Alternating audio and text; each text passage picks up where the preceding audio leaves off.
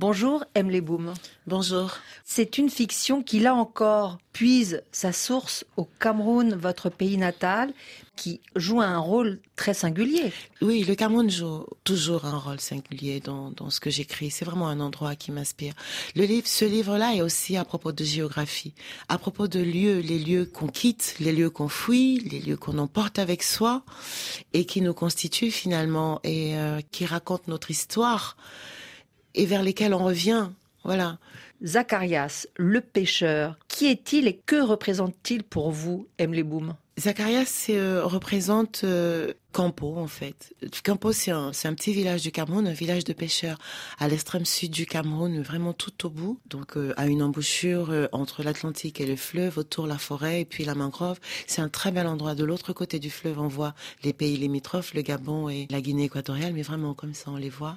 Donc c'est un lieu que vous connaissez? Oui, oui, oui. Alors que vous êtes né à Douala, qui n'est pas tout à fait à côté. Ah non, non, c'est pas à côté. Un- Campo, c'est c'est pas loin de Kribi, mais je suis très souvent allée à Kribi euh, euh, sans aller, parce que la, route n'est pas forcément évidente. Il n'y a pas une grande activité touristique, donc c'est pas un lieu où on va quand on n'a rien à y faire. Il se trouve que j'y suis allée parce que un peu par euh, par hasard, et j'ai eu une espèce de d'émerveillement pur, profond pour ce lieu, et en même temps que l'intuition qu'il était appelé à disparaître.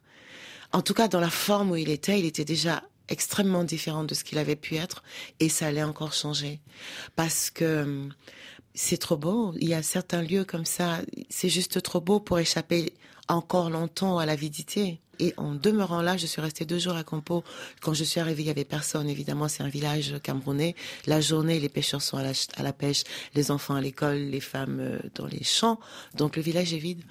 Et le soir, à la tombée de la, de, vers 5 heures, 6 heures, il y a les pêcheurs qui reviennent.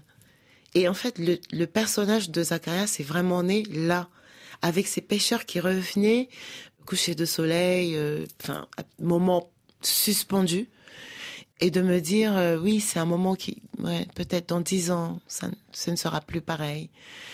Même pêcher comme ça, de cette façon, avec une pirogue, avec taillé dans du bois, de cette façon euh, ancienne, même ça, ça va, ça appartient à une histoire qui qui n'existera plus pendant très longtemps. Et c'est de là que Zacharias est né. Et donc cette modernisation du village où vous racontez justement l'arrivée euh, des chalutiers qui vont faire concurrence euh, aux pêcheurs en pirogue, cela n'est pas encore arrivé à Campo? En fait, si. Mais Ah. ça, je, je m'en suis rendu compte après. Et j'ai découvert qu'il y avait effectivement une société forestière qui s'était installée dans ce lieu dans les années 70.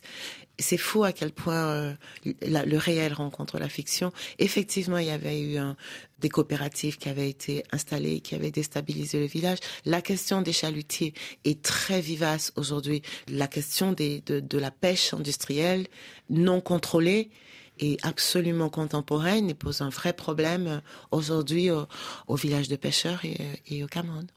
Merci beaucoup, Merci. Emily Boom. Je rappelle euh, le titre Le rêve du pêcheur, un roman qui a paru aux éditions Gallimard.